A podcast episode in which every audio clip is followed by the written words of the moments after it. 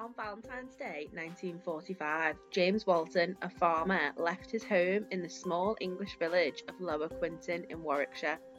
Hours later, Walton would be found gruesomely murdered where he had gone to work that day. Happy New Year!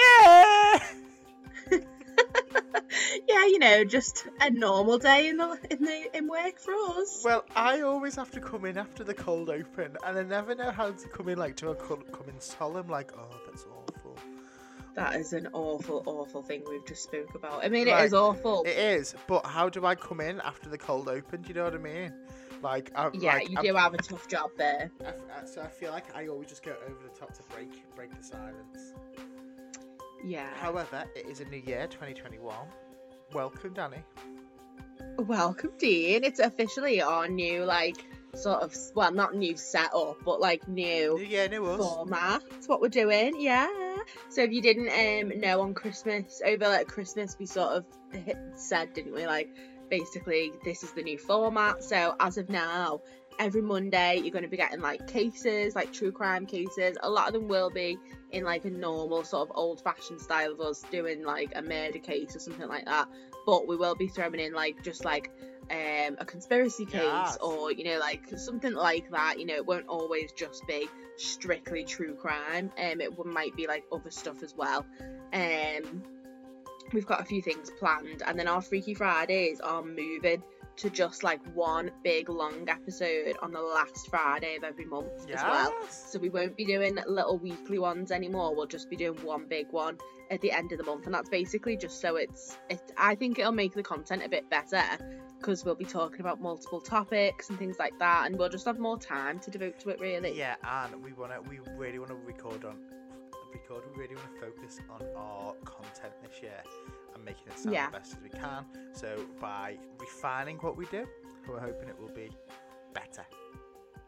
Yes, exactly. So we're just changing it up, and you can let us know. Obviously, comment, like, subscribe, all that sort of stuff. Or rate us five stars if you listen on iTunes, and please, please, because I really want to get that up past three. Like it's a bit depressing. Give us a five star rating. You can write us a little message if you want. I'd really appreciate that. On Valentine's Day of 1945, then, Charles Walton, who was a farmer, like previously said, was just going about his routine day. So he had his pitchfork, a billhook, um, and took his lunch with him and just left for work and set about his normal day. Um, he was quite old, he was 74, so he wasn't really working um, on like the same sort of farming activities he had been in his youth. He was actually working for a family now at the Fairs farm for someone called Alfred Potter. And he headed through his local churchyard um, to cut through the back um, of this hill ground. And this was called Meon Hill. And that's going to be really important later on. And this was at 9am. He set off for work. Um, first, I'd just like to say he's a 74 year old man still working. Yes, girl. Well do done it. for him. Although Well done for him. that's because of poor pensions and people shouldn't have to. work Well, yeah, back in 1945. This is like almost pre NHS era. So 1945, 1946. Yeah, yeah. Uh, right after the World War Two, yeah. Um, can I interject with something there? Go on. So I subscribe to the theory that Valentine's Day was made by the card companies. It was like Hallmark to sell you shit. So I was Yeah. like, I thought, oh my god, 1945 Valentine's Day. Oh, that's. Did we celebrate Valentine's Day? So I googles it. Oh, Guess when the first Valentine's Day was? like 1700s. No, Earlier, earlier, like 1200s. earlier. Earlier, um, like 10,000 BC. No, 496 AD. Oh my god, that is very early. But I suppose Valentine is a saint, isn't it? It's like Saint Valentine's Day. Well, I can't imagine the Romans going out and being like, going to card factory, being like, "Excuse me, love, have you got any of them big teddy bears holding my heart?" yeah, just buying like crap bloody Valentine's Day mm. gifts. Oh no, I feel like it was probably more of just like, God, that is crazy. People have been celebrating Valentine's Day for that long. That's like mm, fifteen hundred years. Yeah, that's that must be one of the oldest holidays. Sorry to interject. So the myths and legends surrounding Meon Hill go back for centuries, with the remains of an Iron Age fort still visible at the summit. One legend claims that the devil himself kicked a boulder from the top of the hill with the intent of destroying the then newly built Evesham Abbey. The locals defeated the devil's plan through the power of prayer, and the boulder fell on Cleve Hill outside Cheltenham, where it was carved into with a cross, and this was to rid it of the devil's touch. Another version of this says that it wasn't a stone at all, but a giant clod of earth. The Bishop of Worcester saw the act and the cast out of the evil one, the sod falling to the ground and forming Meon Hill itself. Other legends tell of phantom hounds still haunt the nights on the hill, the myths connecting them to Celtic King Arwen, the lord of departed spirits. Arwen, it said, would haunt the souls of the hill, riding a pale horse, accompanied by a pack of hounds, all white with blood red ears. Um, is that not the most craziest thing you've ever heard? Blood red ears. No, the whole thing, like those like myths and legends. I think some of England's like proper old, you know, like folk pagan, all that sort of stuff. Our myths and legends are pretty crazy. If they were all just high. Like, probably, probably. But all that about like the devil and stuff, like that. The whole town was like, yeah, we all saw the devil. We all through the power of prayer. Through the power of prayer, we got rid of him. We did it. We come together. We defeated it. Be- But to them, like the devil, what probably would have just been like an old man or a bird. Do you know what I a mean? bit, but like pushing a boulder down or something like that. That's what I mean. And like, uh, and even the bishop at the time, he's like encouraging this. He's like, "Yeah, I saw him as Yeah, well." because it backs up what he's saying. yeah, I mean, of course he's it. gonna. I love it. But yeah, so Meon Hill, basically that that's a bit of backstory about Meon Hill, which is where this is set. Um, so basically this village is very like entrenched in old like folklore and myths and stuff like that, and tales and whatnot. And devils. and devils. And this is like this has been going on for a long long time. So the 74 year old walton had lived in this village his entire life. He was a widower and shared his country cottage with his 33 year old niece edith whom he had adopted at the age of three after the death of her mother. She was paid a wage for the upkeep of the house. Despite walking with a stick through arthritis and now said to be struggling physically, he remained otherwise active into his old age and still helped out in various farms throughout the community. Walton was a bit of a loner, but he was really well liked in the village and he had a really good um, reputation and had been a noted horse trainer as well. So, like, if you needed your horse taming or whatever, you'd take it to him. Um, but You need your horse taming? you know who to go to. yeah, take it to Walton. Uh, but like he was a loner, like but I think that's important fact to know in a little bit as well that he was on his own apart from Edith. Okay, I will remember that. And Edith was So- 33 and she was paid to take care of the house. See, I'm listening. However, despite not being actively disliked, the locals would also speak of strange happenings that surrounded him. So birds would flock to his hand, and he was said to have the ability to tame a dog by his voice alone. Oh, And obviously we know, yeah, and obviously we know he could also tame horses. So I think he was just a bit of a Doctor Doolittle kind of character. Like he was just good with animals, can I not great with people, but great with animals. can I just take it back there? Like, he wasn't actively liked or dis. He wasn't actively disliked. What a description! Yeah. Oh, do you like him? Well, I don't actively dislike him. I don't actively dislike the man. Okay, that's like what I could say about probably like ninety percent of people I meet. Maybe he was. I a- don't actively dislike them. Yeah, I could 100% use it. I might start using that. I, I think this man may be in the mafia. Uh, I The heard. mafia. Yeah, I heard he tames horses. Hmm? Ah, Maybe that was it before Very that. good. Very good. Yeah. If you, again, if you, I feel like this is the episode we plug probably the most. But if you haven't listened to our Jimmy Hoffa episode, please go and listen to that because all we talk about is just the mafia in it, and it's just Oh, it's and fantastic. also- I love it. People don't understand when I, I just randomly slip in. a heard you paint houses into uh into conversation these days, and no one ever gets it. Because they're not mafia dons like me and you. No, they're not. We're not mafia Exactly. dons. Do not get us started in uh, some No, kind we're of not, beef we're not. down here, because We're not. We're not. my house don't need painting. Basically, we basically I've watched The Irishman, and then we did a Jimmy Hoffa episode. That's where our mob involvement ends. And I did not watch The Irishman, and I still You was involved. not. Warwickshire is a hotbed of folklore, and some in the village talked of old superstitions, including things like witchcraft and his involvement in local covens. So apparently, you know, there was rumours that he was involved with covens and witchcraft. Did they not have So- more to deal with, like World War Two, than fucking talking about you know, witches? I thought this. I thought 1945, so the war's literally just ended. Just ended. Everyone's still on rations, and they're still going around doing witchcraft and stuff like that. But I mean, I suppose it probably was quite boring at the time. But pe- like for people back at home, they were, probably didn't have a lot people on. need an enemy, don't they? Like if it's Yeah. Hitler or witches, one or the same. The majority, however, believed he merely had the wisdom of age and life of rural experience, and so therefore he knew a lot of old ways. So basically, he's just he's just a, yeah, I think he's just an experienced guy, isn't he? He's 74 and he's done that his whole life. He's tamed horses and stuff, so he is just And probably good with I, animals. I don't imagine that there's a lot of um, older men about at this point. Well, yeah, because a lot of people would have gone to war. Yeah, and if you think um, World War One killed a lot of people, so Yeah. and then the younger generations went off to World War Two, so they won't. I don't imagine.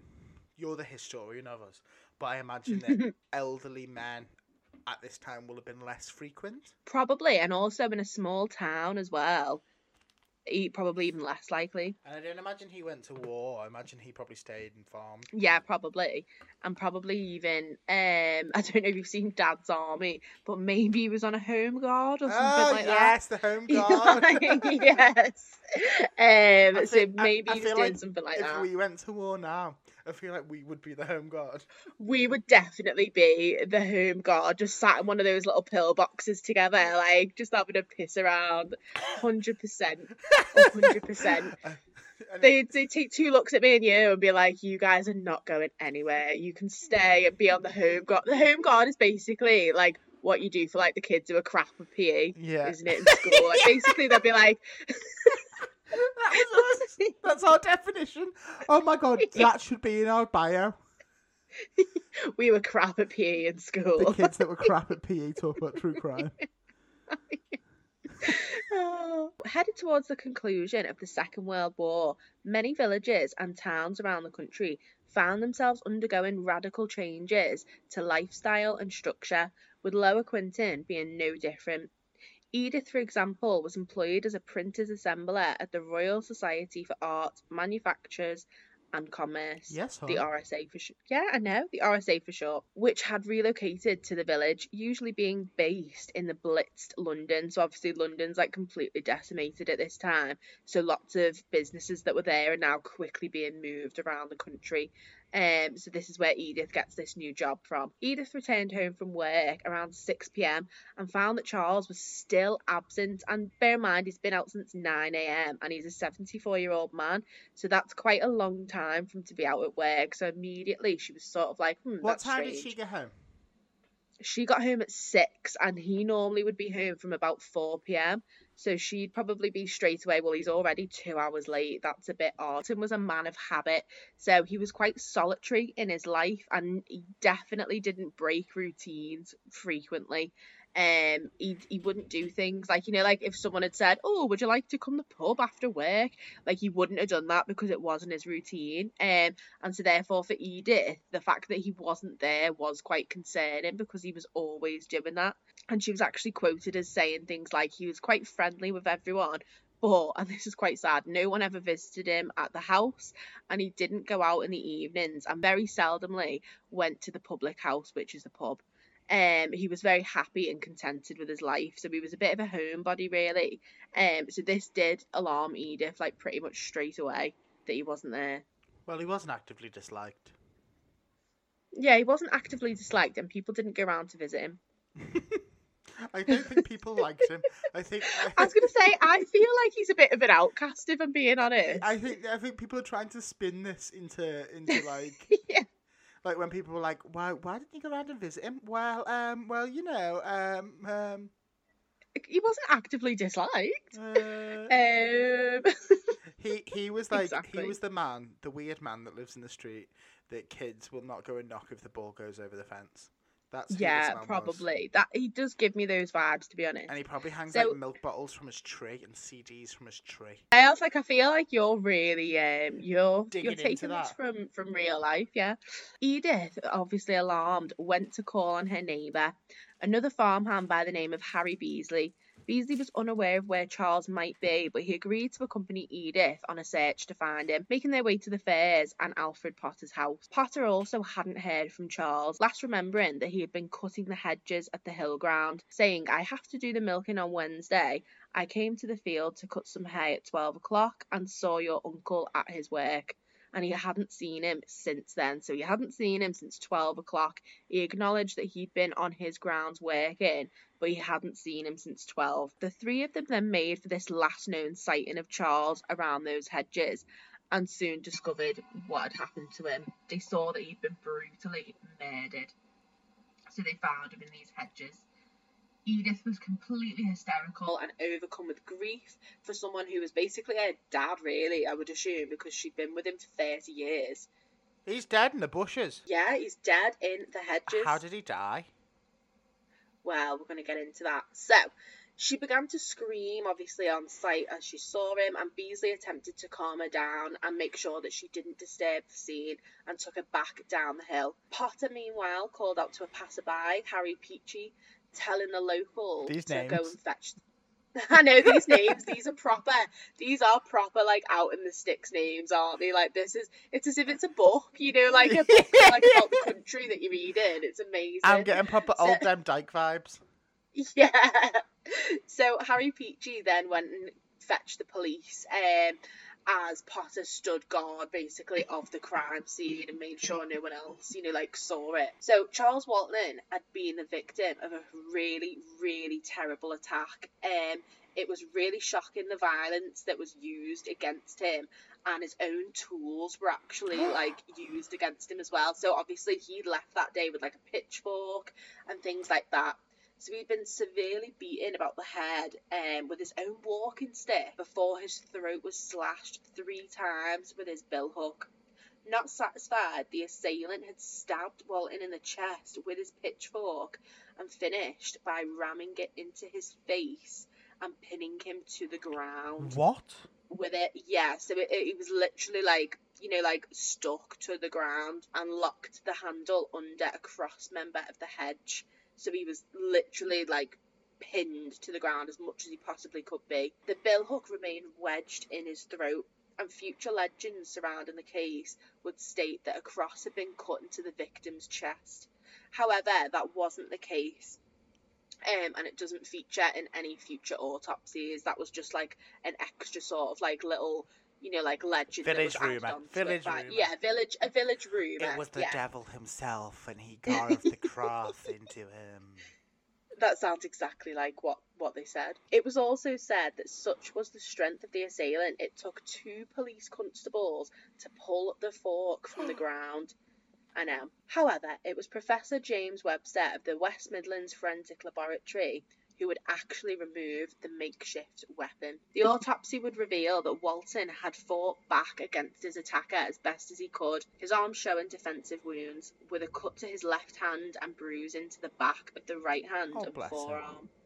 I know, it's really, it's, oh, it's an awful attack, this one. Who did it? Uh, it- Hang on, is this unsolved? you always piss me off with these unsolved ones. I need hard facts. It- It could be an unsolved mystery. I feel like we know who did it, Okay. but it's technically unsolved. It's one of them. Uh, So, alright. the victim's shirt had also been opened and his trousers had been unfastened with his fly unbuttoned. Possibility exists that Walton may have been attacked while relieving himself. So people think he'd like gone to go to the toilet basically. Win in the bushes. Yeah, he'd gone for a quick wee in the hedges. That makes sense. It would fail to explain why his shirt was open though. Um, so while he engaged in labour, February rarely produces hot weather in the United Kingdom. Labour So as it's- in hard work, not as in giving birth to a child. yeah. Because you Yeah. said that, and I imagined him giving birth. so it's it's quite strange that um he'd have his shirt undone because February is bloody freezing. Like, there's absolutely no way. Like, he wouldn't get that hot. I don't think working. Do you think he was getting busy? Well, I don't know. I don't know. Or maybe I don't know. Maybe they did. Maybe try to. Maybe they thought about putting a cross in or something. I don't know. Maybe it. I don't know. Maybe it ripped open. I'm not sure. But regardless, it was open when they found him. Whether that was done intentionally or whether it was done earlier, we don't know. Oh, We don't know. The plot thickens. The plot does thicken. So, first on the scene of the murder was police constable PC Michael James Lomasney. Coming he- These names. come these names come in a little after 7 p.m. with the detectives from the nearby market town of Stratford upon Avon Criminal Investigation Department arriving later on that night. PC Michael Lomasney initially believed that the death was to be a case of suicide. This perhaps suggested his inexperience of the local constabulary. I did not understand how he thought that could be a suicide because how could you do that to yourself? How could you how could you put a pitchfork into yourself like with such force and be laid down? Yeah. Like it doesn't that doesn't make any sense, does it? And it wasn't even just the pitchfork. He'd also been beaten and he'd also had um the billfork in his throat as well. So it's like there's way too much there. I don't understand how he thought that was a suicide. Like that is a very bizarre That is hundred percent not a suicide. Like, No. and I'm, No, and I'm not a PC and I know that. I, I, I, I don't know if you know this, but I am not actually a member of the police or a detective. Believe it or not, but, But I have I- not got any police training. Can conclude that that was not a suicide, and I do feel had this man wanted to have killed himself, I feel like a man of this experience of farm life will have had better ways to do so. Yeah, yeah, exactly. It's just a strange. It's just strange. Uh, it's so- weird. Coming to the conclusion, and tell me if I'm wrong. That, that I'm ruling that as a this is a murder. Yeah, I would definitely rule this as a murder, 100%. So, upon inspecting the body, the PC noted that a watch chain was present, but the watch was actually missing. Um, so whether that had been stolen or whatever, it was later described as a gent's plain white metal pocket watch, snap case at the back, white enamel face, with Edgar Jones Stratford upon Avon, you know, like um scratched upon it sort of thing, with some English numerals Oh, um, valued at about 25 shillings. That's about 40 quid in today's money. Um, so you know, cheap. it's not, it's not ma- yeah, it's not majorly expensive, but it's not cheap, cheap either. And- it's still like, oh, sentimental probs. yes, probably sentimental. And to be fair, that's probably quite expensive for like a farmer, I would imagine. So the watch would be an unlikely prize for a thief, for a thief though, um, and suspicion turned instead to a maniac or one of the Italian prisoners of war at a nearby camp. Oh, Um, which you know that yeah, that would make sense to me if they've got a nearby prisoner of war camp. did we still have them? possibly. Was the war not over? Did they not release them? It was very close to the end of the war. Uh, Um, so this was like February, and I'm pretty sure the war ended like a few months after this, but we were very close to the end. So Detective Inspector Toombs began taking statements that night, interviewing Alfred Potter first. The farmer gave the background to, hi- to the hiring of Walton and the work he was undertaking at the hill ground, stating that he had been working on the last field that needed attention. He would add that he had been in the local pub called the College Arms until noon. He then proceeded back to his farm and observed Charles at work. Potter observed that Walton was almost complete in his task and that it would have only taken him about another half hour to finish to the point where he was in, in the day with his tasks. Um, placing the attack a little bit after noon that day of uh, Valentine's Day because obviously he should have been done not long after. So Professor Webster was the fir- was the next to arrive at the village, and the body of Charles Walton was finally removed at 1:30 a.m., which is quite a while, isn't it? Because they found him not long after 6 p.m. and they didn't move his body till half one in the morning. That's quite a long time to to leave it there.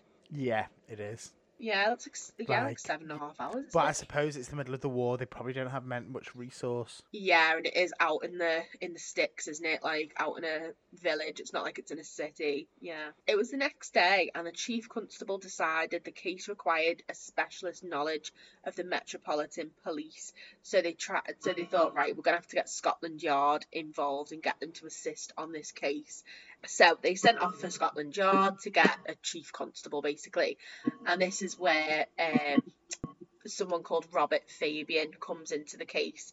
Robert Fabian was the Metropolitan Police Detective Superintendent at the time, so they've gone up and they've got, you know, like someone who knows what they're doing basically. And after Fabian's retirement in 1949, five years on from these events, Fabian would actually become a celebrity, like sort of through the this work that he'd done, and this was one of the tales that he sort of would tell and sell in his autobiography and things like that, and really made him like quite popular because he would talk about this account of Charles Walton in particular, um, and he's got his own theory on it as well. So Fabian arrived in the village on the 16th of February and was accompanied by Detective Sergeant Albert Webb. The duo immediately took command of the case, and later the same day, an Italian speaking detective sergeant arrived by the name of Saunders. Saunders was immediately tasked with making inquiries at the local prisoner of war camp, with Saunders finding that the prisoners were allowed to generally roam freely around the local area. How crazy is that? they were allowed to just go around like the local area. Imagine just living in this little village and seeing like an Italian prisoner of war. You'd be like, oh, bunch. you're right, hello. Uh, we did not have strict prisoner of war camps, clearly. No, we really didn't, did we? What the actual hell?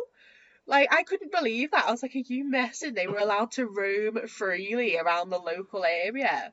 Um, so, while it might seem unusual to modern sensibilities, this wasn't an uncommon practice at the time, particularly regarding Italian prisoners. On the day of the killing, some of the prisoners had visited Stratford to watch a play, and others had seen a film at the cinema there. That was still And going on in the war. They're just, they they ju- yeah, this is during the war, and they're just going about the day. You know, they're how ridiculous! How absolutely ridiculous. Oh, what you ridiculous! doing tonight? Oh, um, well, I, I can either go and watch a play, or I can go to cinema.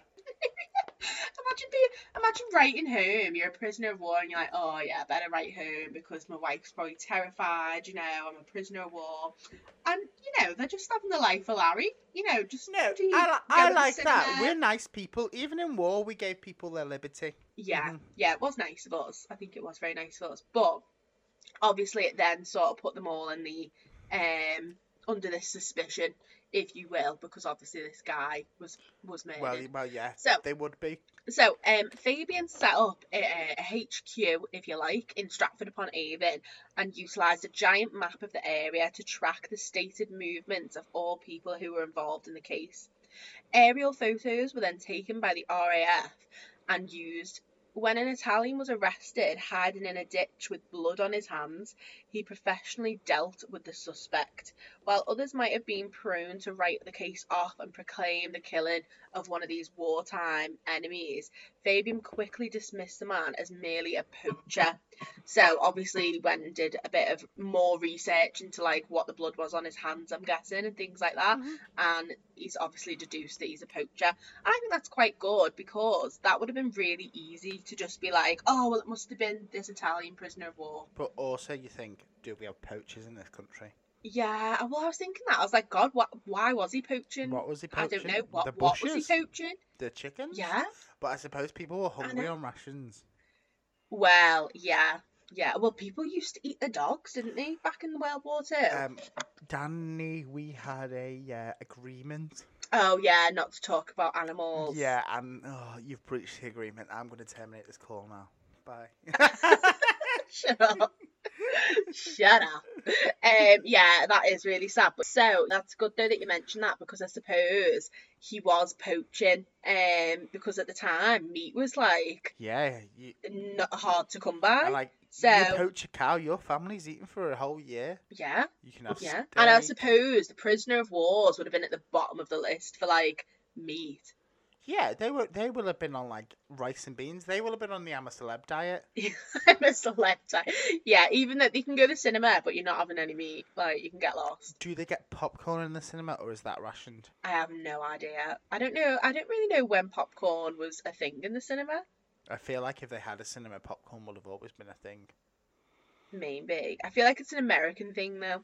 I feel like a cinema is an American thing as well. While there was no record of their movements, police never took the theory that the Italian was responsible very seriously, and instead, the eyes of Fabian and Webb were drawn to Alfred Potter, so obviously the person who was Mm, whose farm it belonged to. mhm. Potter was interviewed for a second time and began to divulge new information that may have shed light on the case, including an indication that he believed that Walton might have been swindling him.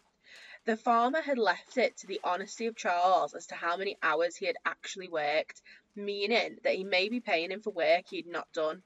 Alfred reiterated that he left the village pub at noon and around 12:20 p.m. had seen Walton while he was on his way back to the farm. Potter said he didn't greet Walton as he had a heifer that required his attention. Suspicion of Potter increased when he was informed by PC Lomasney that the police were hoping to find fingerprints on the billhook. So Potter suddenly remembered that he'd actually touched the handle of the instrument after being told to ensure that Walton was truly deceased by Harry Beasley.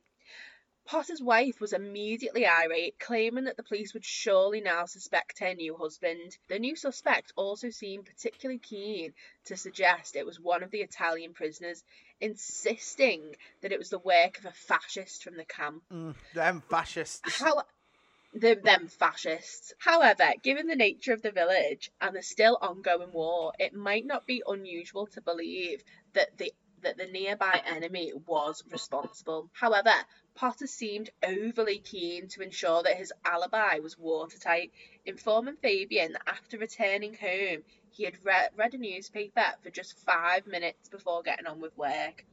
His worker, Charles Henry Batchelor, uh, again, I love these word, these names. Um, he was nicknamed Happy as well, Oh, there's happy. which I know that is so cute, isn't it? Um, he was happy to confirm that he had joined Alfred. What? He was happy to convert. Oh yeah. oh, that's so good. I didn't even notice that. I was like, yes, happy to anyway. so happy confirmed. Happy was happy to confirm. How happy was really happy to confirm. happy gladly confirmed that he had joined Alfred pulping some mangolds before. Again, all this is I have no idea what what? any of these farm and things mean. I don't know what a farm thing Like a is. so I, don't, I don't know. So he helped him with the with the pulping anyway. The pulping, yeah. Um, we know, before we know the heading pulping back, and the marigolds we we knew the and, and the the bushing. After he helped with the pulping, he looked at the church clock, by which um, he knew it was exactly 1 pm. So I kind of get why the detectives are thinking this is a bit too watertight. Like, why are they specifically, you know, like going past the church clock, you know, to look at the time and, you know, things like that? Because obviously back then, if you didn't have a watch, you you know, I I don't think it was likely to have like now you'd look at the TV and the times on it, or you look at your phone, the times on it. Uh, back then, obviously, you'd have to like really be aware of, you know, like how you know what the time was, um, which I guess is why they've gone to look at the church clock. Did the, did the clock not do the ding dong ding dong ding? the ding dong, maybe I don't know, but it is. I I don't know. I get why they're suspicious because they are trying to make this alibi like very. Very watertight. They're like, yo, no, no, no, we were here at twelve oh five, and then we were there at one forty five, and you know, it's very. To, to be know. fair though... I kind of get why they're getting. I think I could on. do that quite specifically. Like I could be like, oh yeah, yeah, I met Danny at like quarter past nine. I think I think it's because it was after the fact. It's on like his second interview when they've said they're looking for fingerprints. Uh, so okay. And then he's get yeah, Okay. and then Yeah, he's getting okay. very like, oh I, for, I yeah, forgot, I forgot So- about that fact. Yeah. Put my hands up. I So, forgot. Li- so Lillian Potter also confirmed this account, noting that her husband had inquired about lunch after reading his newspaper and hearing it wouldn't be long joined ba- Batchelor for the pulping. Was that Harry Potter's Um, mum? So Was what? Lillian Potter Harry Potter's mum? Yeah, Isn't that weird? I was thinking, oh, Lily Potter. But yeah, just a strange coinc- coincidence. I. Oh, is it that transphobe J.K. Rowling just robbing names from history? Mm? Maybe. However, the account of Potter only seeing Walton on his way back from the pub before helping to pulp the marigolds contradicted his earlier claims.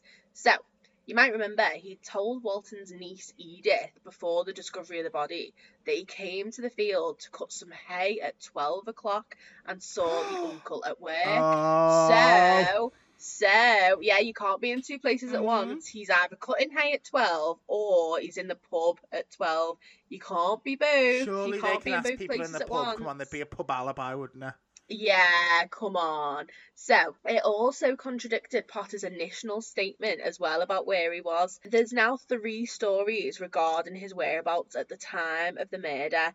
Uh, even if one alibi was being supported by his wife and labourer, but I'm not being funny.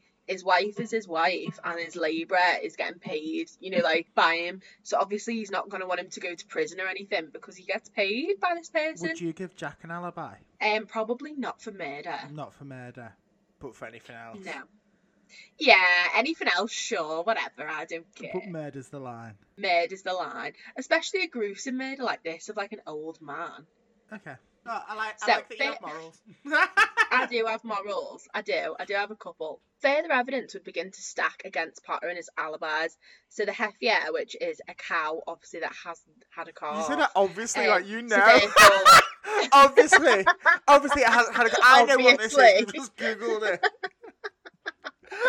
but yeah, so basically, a a Heffier, as Dean has just told me, um, is basically is basically a cow that hasn't had a calf, which means they're not going to be producing milk either. So farmers obviously don't really have use for these, and so they normally will kill them. and eat it. Yeah, well, or yeah, or eat it, I guess. So he claimed to have left to attend um to this heifer, um, but it was found that instead he'd actually drowned this the this heifer, this cow, um, the day before the killing. So he was obviously lying about He that. drowned um, the the cow. car, yeah, That's I know what a weird thing to do. that seems like a long, a that- long. Yeah, that just seems cruel.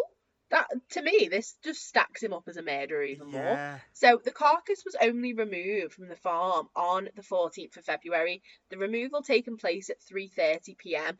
hours after Walton had been slain, and that Wal- and um, that Walton had claimed he'd gone to attend to the matter, basically. So we know that this is a line out as well. So for me, it's really looking like it's Alfred because there's lots of lies going on, and it's like, why are you lying? You know what I mean? Why are you lying? So Harry Beasley would also contradict the account of Potter, saying that he said he was sure that Potter can only have concluded that Walton was dead immediately given the state of the corpse. He said that he never told him to check for life. Beasley was adamant that Potter had not touched the murder weapons in his presence. Interestingly, despite Potter admitting that he'd had his hands on the billhook, no fingerprints were actually found. So all of that, him getting in a fluster over there being fingerprints and basically kind of like grassing himself up with all these different stories was for nothing because his fingerprints weren't even found on it. Despite this, Beasley would praise Potter as a decent boss. Others, however, noted that he had occasional difficulties paying the wages of his farmhands. In fact, money seemed to be an overwhelming presence in the case, and Charles Walton's finances being somewhat curious. When Walton's wife had died in 1927, she left him a sum of £297, which is about 12 grand in modern money, so quite a lot really for back then. He placed the money in a building society, yet when the police investigated, they found he only had £2 to his name, despite working his whole life and being noted for being quite frugal, and that money was never accounted for. So what the hell he spent all that money on, no one actually knows. After Potter raised the subject that Walton may have been working fewer hours than he was actually paying him, Fabian made sure to check the books. He concluded what Potter was really doing was covering his back, for he'd been indenting more wages to Potter and Co. than he was actually paying Walton. So he was saying, like, so basically Potter was embezzling the difference Cooking the books. for his own wallet. Yeah, he's cooking the books. Exactly. Investigations spread throughout the village, and while Fabian would later claim that he'd been met with a wall of silence as he played up the stereotype um, of folk dislike of strangers, basically. So none of the town would speak to this out of town cop, basically, is what he's saying. And the truth is that the locals were mostly cooperative, but just didn't have much to tell. But he literally said, like in his own um, account in his book, that um, there were lowered eyes and people were really reluctant to talk to him, um, other than talk about things like bad crops um, and that how the heifer had died in a ditch. Uh, well, obviously it was drowned. I know. Um, he, he said things like cottage doors were shut in their faces. Um, even the innocent witnesses seemed unable to meet their eyes and soon became ill after we spoke to them. So he's kind of really playing up this role of you know like strange, you know like country folk and being very like, oh, we're not talking to the police and things like that. So he's really saying that the, the town was totally like very reluctant to get involved in the in the crime at all. Well, you would be, wouldn't you? You, would, you wouldn't want to get yourself involved where you're not involved. Apart from, Well, apart yeah. from us, because we like the goss. we love the guy. I'd be like, so what have you found? What about that pottery? What about the heifer, eh? Hey, yeah. hey. Don't you think that was a bit strange? Drowned in a ditch Well, the day before. I'm not a detective, but yeah, exactly. Me and you would be awful in a small town really village. would. We'd just we'd just be staring the pot would constantly. be like Agatha Raisin. Oh, we really would. It'd be ridiculous. So, around 500 of Lower Quinton's residents were interviewed over the murder, including children. 4,000 statements were taken, and samples of hair and clothing from the crime How scene many were statements? sent away for analysis. 4,000. So that means they must have re-interviewed people over and over and over. They're they're proper putting effort into this, aren't they? Yeah, no wonder. No wonder no one wants to talk to them. They've probably been spoken to about 16 times and like, oh, fuck off. Listen, I told you. I fucking told you. Go away! I'm, I'm tending to my heifer. I need to Exactly. pump the marigolds. So, the area was extensively searched, and even the military became involved. and RAF aircraft surveying the fields to take photography, as mentioned earlier. Mine detectors from the Corps of Royal Engineers were also utilised to find Walton's missing watch, which Fabian believed may hold fingerprints of the killer, because obviously they've taken it. The investigation was being taken seriously and professionally, having caused something of a sensation in the press. It was during these subsequent investigations that claims of witchcraft and the supernatural would emerge. It was the devil. The devil did it. It was the devil. So, DSI Spooner's investigations had led him down the path of a local legend and the discovery of a book called Folklore Old Customs and Superstitions in Shakespeareland by J. Har- by J. Harvey Bloom. The book featured a passage which had been underlined. It stated that in 1875, a weak minded young man killed a woman named Anne Tennant with a hay fork because he believed that she had bewitched him. A second book, Warwickshire by Clive Holland, told of more details on that case. And this was basically, it was kind of similar in the fact that they've been, you know, like stabbed with a pitchfork, um, and it's all to do with witchcraft and stuff like that. Um, and it was very again another very gruesome murder. And she was old as well. She was like an 80 year old woman. So it's kind of similar thing that happened but obviously quite a, a gap between the two. But this like stood out to detectives basically because it was so similar. However the, the person that, that did it had been described as simple minded and that he was drunk basically um, when he committed the murder. And he did it in front of like two witnesses as well. So he wasn't really uh, very good. Yeah. um, and he was also he, yeah he was also like believed to have a mental illness and things like that. And he was also part of a local coven himself. So it was a very strange one for for that one. But basically because that had happened years earlier this sort of gave detectives but basically made them believe like oh well you know witchcraft people people are paranoid there like they're maybe he's been killed by someone but i think it's because obviously this sort of area in the West Midlands is, you know, like a kind of like a centre for British pagan folklore. And I think once they'd sort of got that in their heads, I don't think they could get away from it. There were those at Lower Quinton who wondered, uh, who wondered aloud if the coven of witches that were believed to exist um, in Long Compton might in fact be at work in the slaying of Charles Walton.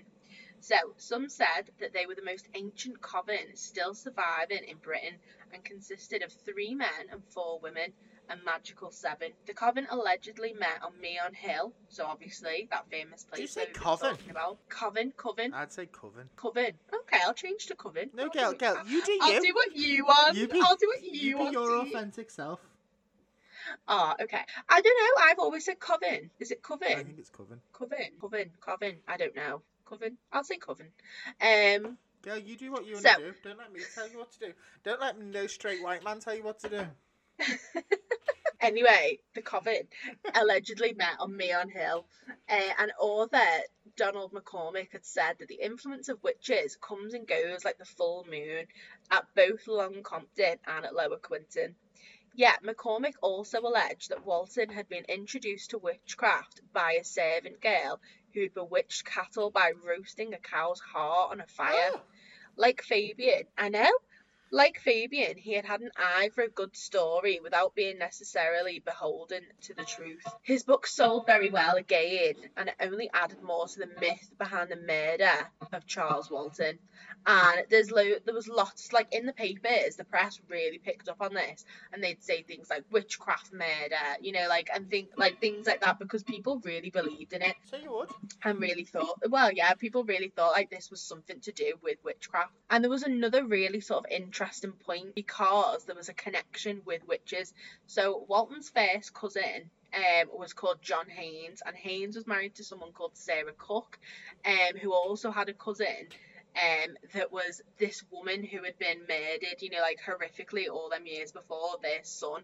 So there was a slight connection there with the two families, um, which also just fueled these rumours even further. And people thought like that that was definitely, you know, like one of the reasons that why you know he might have been chosen to be killed because they had this tiny connection, which I think is probably just a coincidence, if I'm being honest. But people obviously have really latched onto that. So eventually, D.I. Fabian and D.S. Webb would return to London, leaving D.S.I. Spooner to continue investigations in the village as the trail had gone quite cold at this point.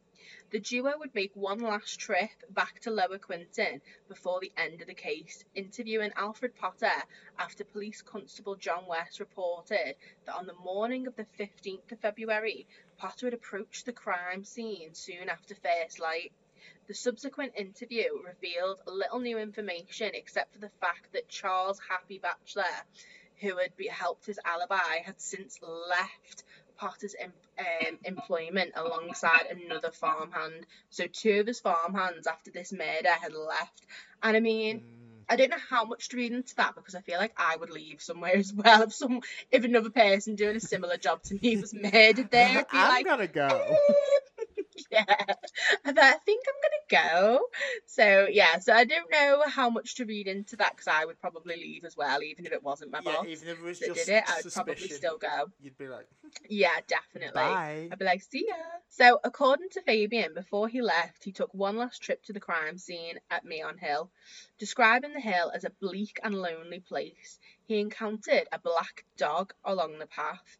Spotting a boy running down the same way, Fabian tells of how he asked the boy whether he'd lost that dog. When told it was a black hound, the boy ran as fast as he could in the opposite direction. Later that same day, a black dog was found hanging from a tree at the site of Charles Walton's murder.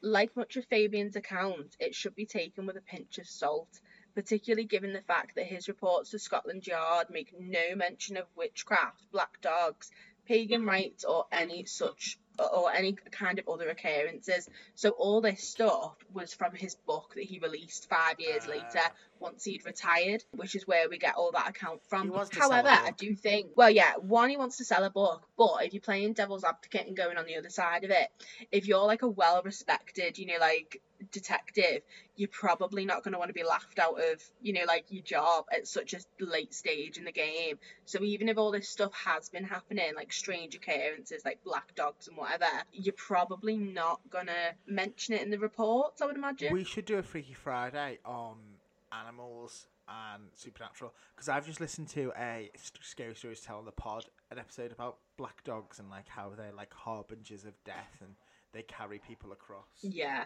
well, that's what I mean. Like, it is quite interesting that you saw a black dog because it's definitely, um, it's. I would say it's it's one of those signs, isn't it? Like, if you see a black dog, it's like black blood. It's like bad luck or something like that, isn't it? The matter became something of a personal obsession for Spooner long after the world had lost interest and the files had begun to gather dust at Scotland Yard filing cabinet. He became a familiar face about the village, often arriving unexpected, unexpectedly in an effort to spook the killer. Spooner was convinced by the ritualistic angle, believing that the answer lay in Lower Quinton and that a local man must have been responsible. The DSI would return every year to climb Meon Hill and walk around the village, hoping to spot some clue that was overlooked during the initial investigation. He would even return after his retirement. In 1960, a new lead would come to light, if anything, only deepen the mystery. During the demolition behind Charles Walton's cottage, a workman discovered Walton's watch in an outhouse. The outhouse had been searched at the time of the murder, meaning that whoever had taken it must have returned it to his home. Again, local legend tells of how Walton would keep a piece of witch's glass in, in the case of the watch, using it to deflect evil. Like the legends of the devil and the black dogs and Roman Celtic kings, the case of Charles Walton itself has now been added to the legends and myths surrounded the legends and myths that surrounded the case upon its investigation. Truths have become distorted. To some, Walton was a warlock who practiced dark arts and cast fear over the village, keeping natterjack toads as familiars and blighting the crops. These claims suggest that a failed harvest in 1944 and the death of Pot- of Potter's Heffier were too much for the village, who enacted the ancient rite of blood sacrifice, letting the blood of the witch replenish and cleanse the soil, which is also well, yeah, which is also a theory, which as to why they think it was like pinned to the ground so that the blood would definitely, you know, like literally get into the ground, literally, which I think is maybe there's something to that. Another claim by um, an Egyptologist, Dr. Margaret Murray, that she's the president for the Folklore Society from 1953 to 1955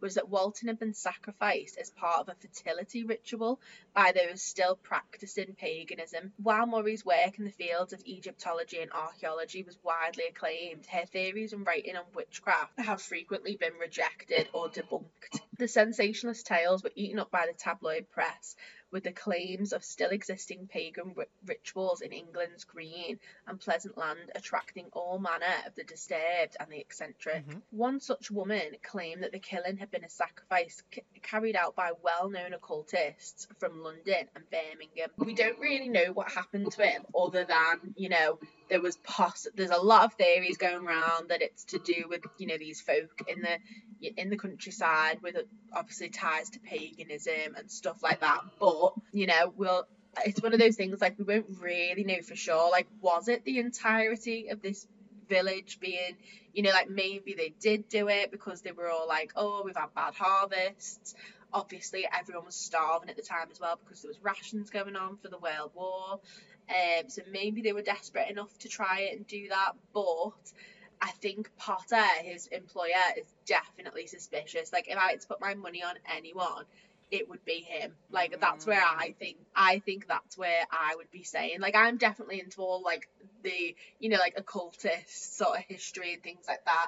And I know that there were things like that going on, and we're gonna maybe look into more like sort of pagany stuff going on around this time as well in World War Two because there was definitely some strange things going on in England. Like I don't know if anyone knows about things like who put Bella in the wych elm Oh yes, like that. I that, know that one. that's sort yeah, well that's from the same time as well and not far away. Which was I. Um, and there's there's just lots of there's lots of stuff going on with like pagan ri- rituals and stuff like that around that time. So I wouldn't totally rule it out. It definitely could have been a contributing factor, but Potter looks very, very suspicious in my eyes. And if I had to like put my money on to guess who it was, I would say it was him. Um, yeah, I, I would, put, uh, yeah, be inclined to agree. I do not think it was the devil. yeah, no, I don't think it was the devil. although I do think there's some weight to this prisoner of war thing. Yeah, well, that's the thing. There's a few different ones, and they all kind of seem plausible, don't they?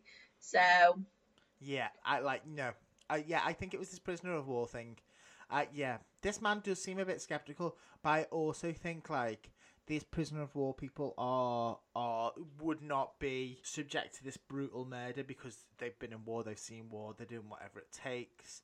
Um, maybe one like even if the pr- pr- prisoner of wars were nice, maybe one of them had had like a moment of like um post traumatic stress and thought he was in the war. maybe, Like, yeah, that could definitely be a possibility, you, couldn't could it? imagine like on a farm like how that could happen. Do you know what I mean? Yeah, especially because he's got all his tools as well. And I suppose maybe if he was relieving himself or something, going for a wee, obviously all his tools would be close to him, but Mm. like he wouldn't be holding them and stuff like that. So it's um I feel like it's definitely I don't know, I feel like it can't be planned because if it was planned, why would they do it with his own tools? I feel like it was more of like an opportunity killing because obviously they caught him when he was vulnerable and it's with his own tools. So it doesn't seem like it was overly planned. It seems like it just sort of happened. But then I think, oh, well, maybe he'd been having a discussion with Potter about like his payment or something like that, and they'd had a disagreement. And then, like, he thought the conversation was over, went to have a wee or something like that. And then obviously Potter was angry and just sort of like murdered him. Uh, I don't know. Yeah. It's a strange one. Yeah, no, I think there's some good theories there, but I would, I will, I think this is unsolved. I don't think you can hundred. Oh yeah, it's definitely well, yeah, it's definitely officially unsolved because they never actually closed the case. Still don't know who did it, but I think I think it was Potter personally myself. Okay, I think it was a prisoner of war. Just because his behaviour was very suspicious. Yeah, that was hundred percent suspicious. Yeah, like very suspicious. And it was like he had the opportunity to as well and things like that, you know. So I think it was him. Yeah, hundred percent Yeah, so thank you for listening to this um sort of strange uh, episode, Well, if you like, like- for for a case file one. Because it brings the true crime and the supernatural together, and that's my favourite. Yeah, it does. Yeah, yeah. Well, I, I I like it. So I thought this is a good one to sort of kick off the new year and kick off our new sort of. It's not a super new setup, is it? But it's a little bit different. So I thought this would be quite a good case to do that with. So yeah, so thanks for listening to the case of Charles Walton. Please let us know what you think as well. Um, comment on our Facebook or Instagram posts, things like that. We love to hear. From We you. are at Curiously Morbid Pod or at Curiously Morbid Podcast on Instagram, Facebook, and Twitter. You can also get us on TikTok now. And don't forget, if you've enjoyed this episode, you can find us on Patreon. You can start at just at the £5 level where you get access to exclusive content, free wallpaper of our cover art, and even merchandise. Um, merchandise is at all sorts of tiers. You don't have to pay for it extra. You just gets included once you've been a patron for three months. It just gets shipped to you. And you know the best thing is, Danny? What? It gets shipped worldwide. It's so good. It's so good. we we we we dealt with the people and we got that shipping worldwide. That's a hard thing to Oh, do yes. in in a Brexit world. in a Brexit world. Yeah, it really is. So yeah, so please go take advantage of that. Join us on the page. And remember, there is no Freaky Friday this epi- this week because our Freaky Friday is going to be a massive Freaky Friday on the last Friday of every month. But Yeah. if you are dying for more Curiously Morbid, we have got over 40 past episodes now. Danny, give me a recommendation, dead quick. uh, off the top of my head, go and listen to Marlene Warren. That's a great case. Ah, yes, that is a good one. What episode number is that, Danny? Come on. That's episode 20. Is it? Yeah. Oh, that is a fantastic case. Go and listen to that one. But in the meantime, Stay curious. stay morbid. This has been an Audio Bear production. Our show tune is Half Mystery by Kevin MacLeod. Yes, MacLeod. And thank you very much for medium.com for letting us use your article under the Fair Usage Act. We love it. Thank you very much. We'll see you next time. Yeah.